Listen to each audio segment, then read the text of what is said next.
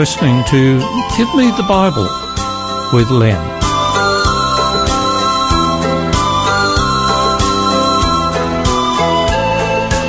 Today's program is entitled Knocking. Hello, my radio friends. Welcome to the program today. I hope you not only enjoy hearing about life from the perspective of God's Word, the Bible, but that you're learning how to be a better person as you are being exposed to God's truth. I don't know if the situation that exists here in Adelaide is Australia wide, but in an attempt to prevent unwelcome callers at people's homes, the government has enacted a law that salespeople and anyone soliciting for funds and so on must not call after the hour of 6 p.m. Some homes have a small do not knock notice placed near or on their front doors. That law has been quite successful in curbing nuisance callers disturbing people at home after hours. Now, if they could only do something like that to prevent nuisance callers on the phone and nuisance callers who try to get our attention through email, I, for one, would be very pleased. With so many scammers trying to take advantage of us, it's become much harder to trust anyone you don't know. Scammers are becoming increasingly sophisticated and particularly target older people. So if you're an older person, be especially aware. If anyone calls you on the phone and claims to be from a government agency or a service provider, they are most likely not genuine. Don't trust them. Hang up straight away. But they will persist. I further suggest that you do not identify yourself when picking up the phone, particularly if there's a short pause after your answer.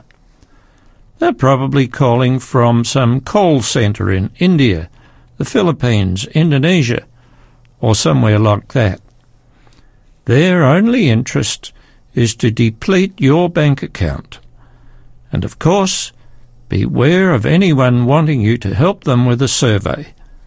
They are after your personal information. In 2018, scammers gleaned 60 million from unsuspecting Australians, and that amount is increasing all the time. To date, scammers have made nearly half a billion dollars from Aussies. Back to knocking. Why do people knock? Well, they might want your attention, they might want to come in, they might want to help or warn you. Knocking is, in one way, a polite gesture, because thieves don't knock. They just enter premises uninvited. Today, I'd like to share with you some knocking incidents mentioned in the Bible, and I'd like to apply one of these incidents to your life. Incident number one. The year was 539 BC. The place was Babylon, the beautiful city of the Babylonians, where King Nebuchadnezzar built what was one of the seven wonders of the ancient world, the Hanging Gardens of Babylon. The occasion was a royal banquet given for all the nobles of the kingdom by the then king Belshazzar, whose name meant Baal, protect the king. Baal was an idol and it was supposed to control the weather and fertility and bring good seasons. While the king and his nobles, a whole thousand of them, were making merry and drinking wine from the sacred vessel stolen from the Jewish temple in Jerusalem at the fall of that city, suddenly something like a hand appeared and wrote something on the wall. And I'll read to you what happened from the book of Daniel, chapter 5 and verses 5 and 6. Suddenly the fingers of a human hand appeared and wrote on the plaster of the wall near the lampstand in the king's royal palace. The king watched the hand as it wrote. His face turned pale, and he was so frightened that his knees knocked together and his legs gave way. No one could understand what the writing was until Daniel was called. Daniel was a godly man and served the Lord with all his heart. God gave him the meaning and the interpretation of this mysterious supernatural writing. The words were Mene, Mene, Tekel, Upharsin. Daniel explained to the king that he'd been a bad king, and now he had been weighed in God's balances and found wanting. His kingdom was to be taken away from him. As he heard this, the king's knees knocked together all the harder for fear. That very same night, the Medo-Persian army entered Babylon. Belshazzar was killed, and the Babylonian Empire ended. Have you ever heard the expression, the writing is on the wall. It means that the game is up. There will be a loss, a calamity. And we'll come back to this a bit later on. It's no wonder the king's knees knocked. He lost everything that very night.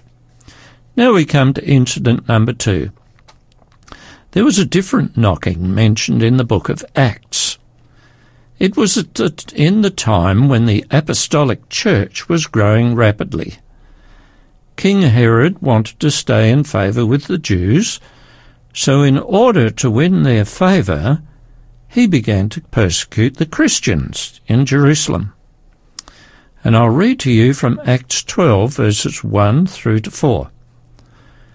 It was about this time that King Herod arrested some who belonged to the church, intending to persecute them.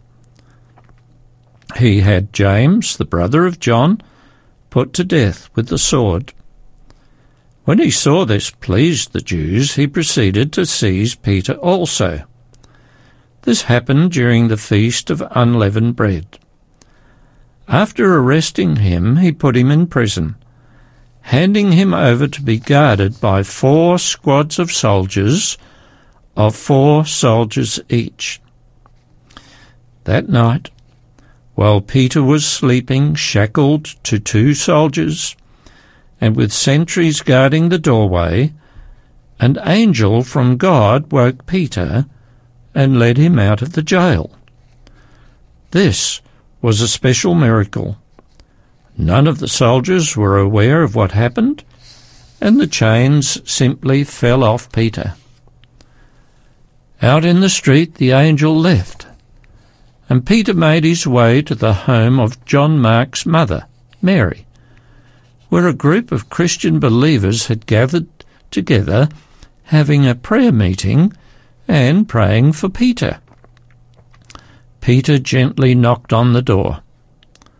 A girl, Rhoda, went to the door, asked who was there, and recognized Peter's voice.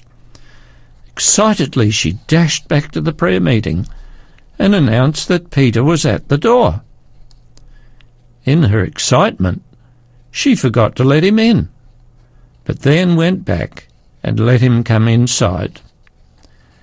In hushed tones, Peter told how God had miraculously released him from what seemed a totally secure situation in the prison. After that, he left to go to another location. There was no small commotion when the soldiers woke up in the morning to change their shift, and the doors were still locked. The chains binding Peter to the soldiers were still in place, but Peter had vanished. Belshazzar's knocking knees signalled captivity and death. Peter's knocking signalled life and deliverance.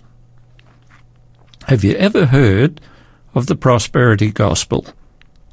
It's sometimes referred to as the wealth gospel or the gospel of success. It was begun by three televangelists Kenneth Hagin, Kenneth Copeland, and Frederick K.C. Price, and took hold in the 1970s and 80s. I've seen some documentary material about how some of these kinds of ministers preach that sort of message and excite people to donate large sums of money to them and their churches. In my opinion, although I recognise that God does bless those who are faithful to Him, the way He donated money is used, sorry, the, the way the donated money is used is nothing less than shameful.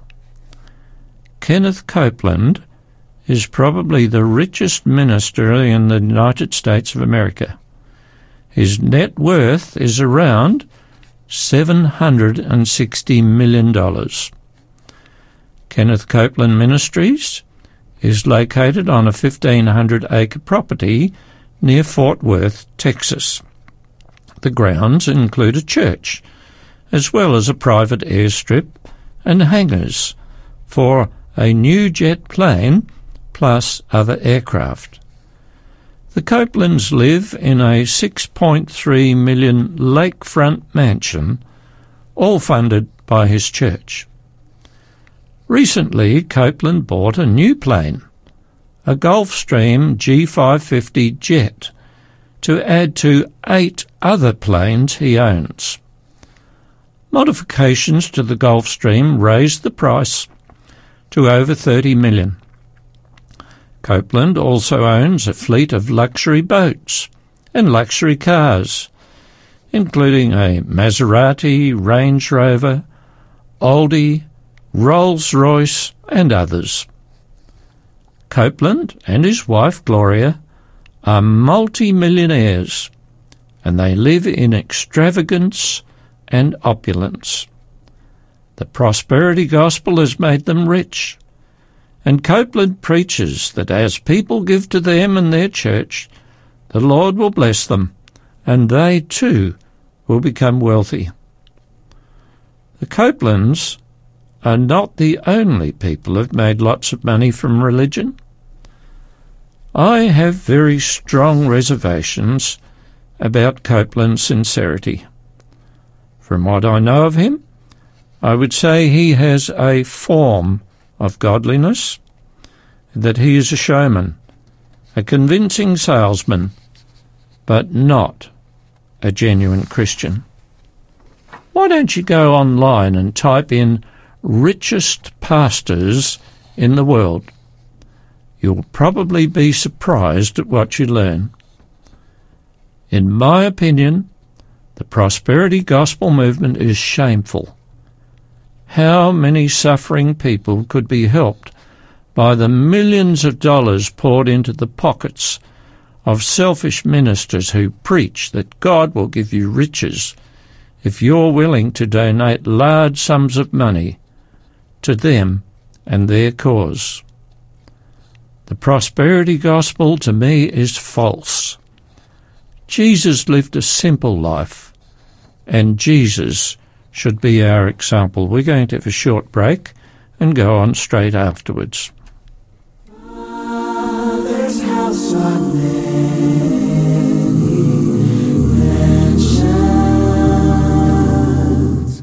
If it were not true, I would have told you so.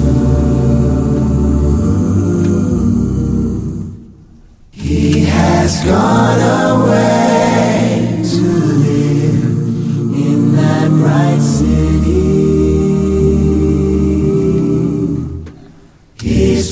He's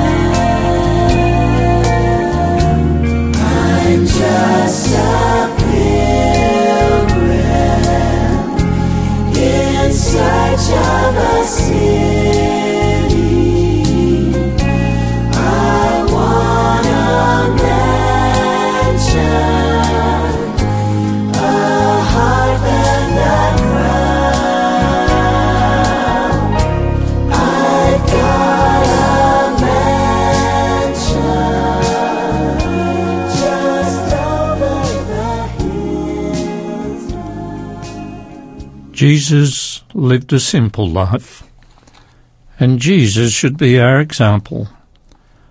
What God requires of us is to be faithful to Him. He will bless us in that. We're not to regard God as some sugar daddy who can be used to satisfy our own selfish desires.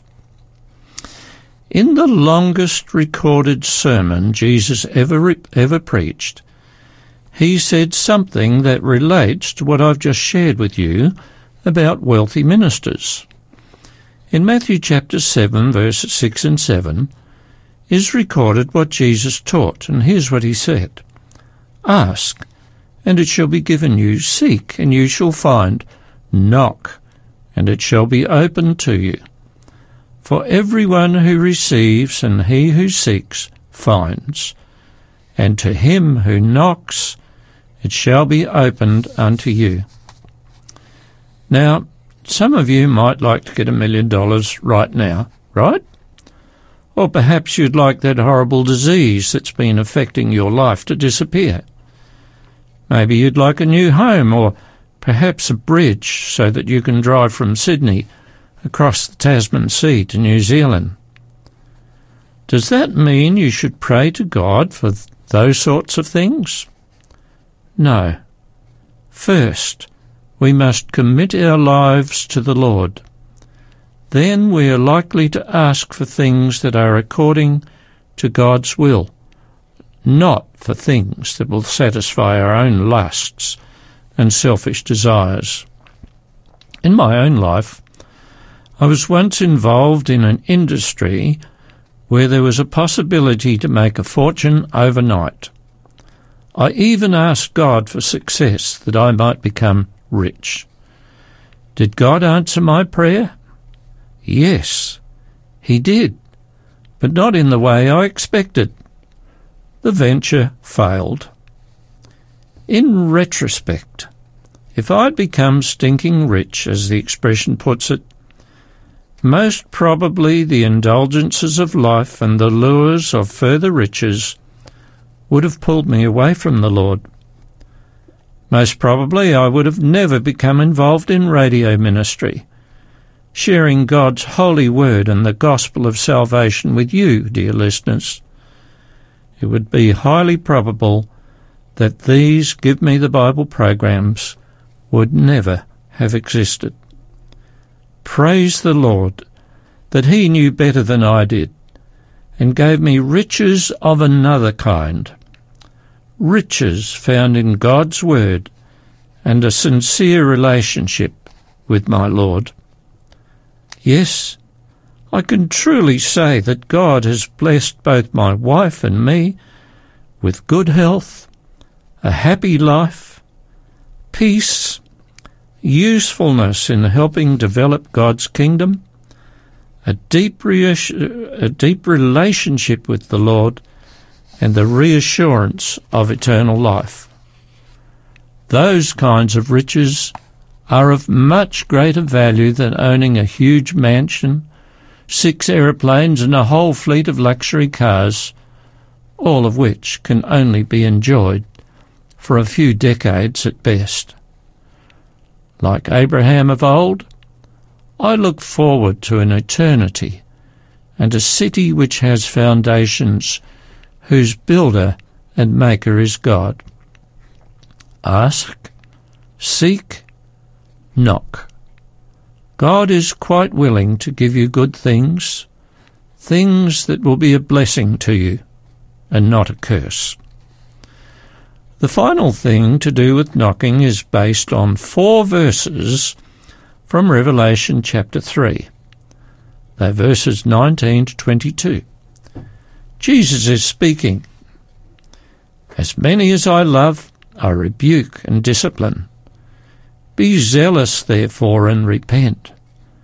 Behold, I stand at the door and knock. If any man will hear my voice and open the door, I will come in to him, and will eat with him, and he with me. To him who overcomes, I will grant to sit with me in my throne, even as I also overcome, came, and am set down with my Father in his throne. He who has an ear, let him hear what the Spirit says to the churches. The part of what I'd like to focus on is about Christ knocking. This, of course, is metaphorical language, like what and where is the door? Well, Jesus is here referring to a person's heart, his mind. If you think about it, we all accept and, at times, reject information. We do the same with people. Some people we like and want to be in their company. Others we don't care for, so we usually keep our distance from them. As you learn about sin and salvation, you're faced with having to make a decision. Do I accept Christ into my life? And do I choose to honour and serve Him? It's your choice. Christ will not force Himself on anyone. He waits to be invited. And if you accept his substitutionary sacrifice, then it is as if you become friends. The analogy is that the Lord will come in and eat with you. Why does the Bible use the word eat? Eating together is one of the most companionable things people can do. Enjoying a plain meal together is far better than having a banquet on your own. But you know there's another aspect to this. The Lord wants your companionship. Ever since creation, when Adam and Eve separated themselves from God by committing sin, God has done everything possible to win back human beings to himself. Unlike Satan's methods, the Lord doesn't force anyone to love him. He gives love, and that love means he still loves you, even when you may not love him. If God did use force, that would not be from a motive of love. It would be from a motive of power, of, of power and oppression. So often we hear of people who get trapped by some bad habit like smoking, drinking, or using illicit drugs. Often the victim is severely damaged or dies as a result of the use of those things. I believe that Satan uses those things to destroy people. He doesn't care about you. He just wants that you won't be part of God's kingdom. Satan is a liar. He presents things and makes them look attractive, but it is all a show just to draw people in. God, on the other hand, is a gentleman, and he waits to be invited into our lives. He stands at our heart's door and knocks. Belshazzar's knees knocked because of fear. His knocking was a sign of death and destruction. And he had good reason to feel fearful because he died that very night. Peter's knocking was because of deliverance. The angel delivered him from prison, and Peter went on after that preaching the good news of salvation to many who believed. God invites us to do our own knocking to ask Him for what we need, and we will not be disappointed. Jesus stands at our heart's door, knocking, waiting to be invited in. If He's been knocking at your heart's door, and if you feel you should say yes to Jesus, isn't about time you let Him come in? Well, it's my prayer and hope that you will, and that very soon.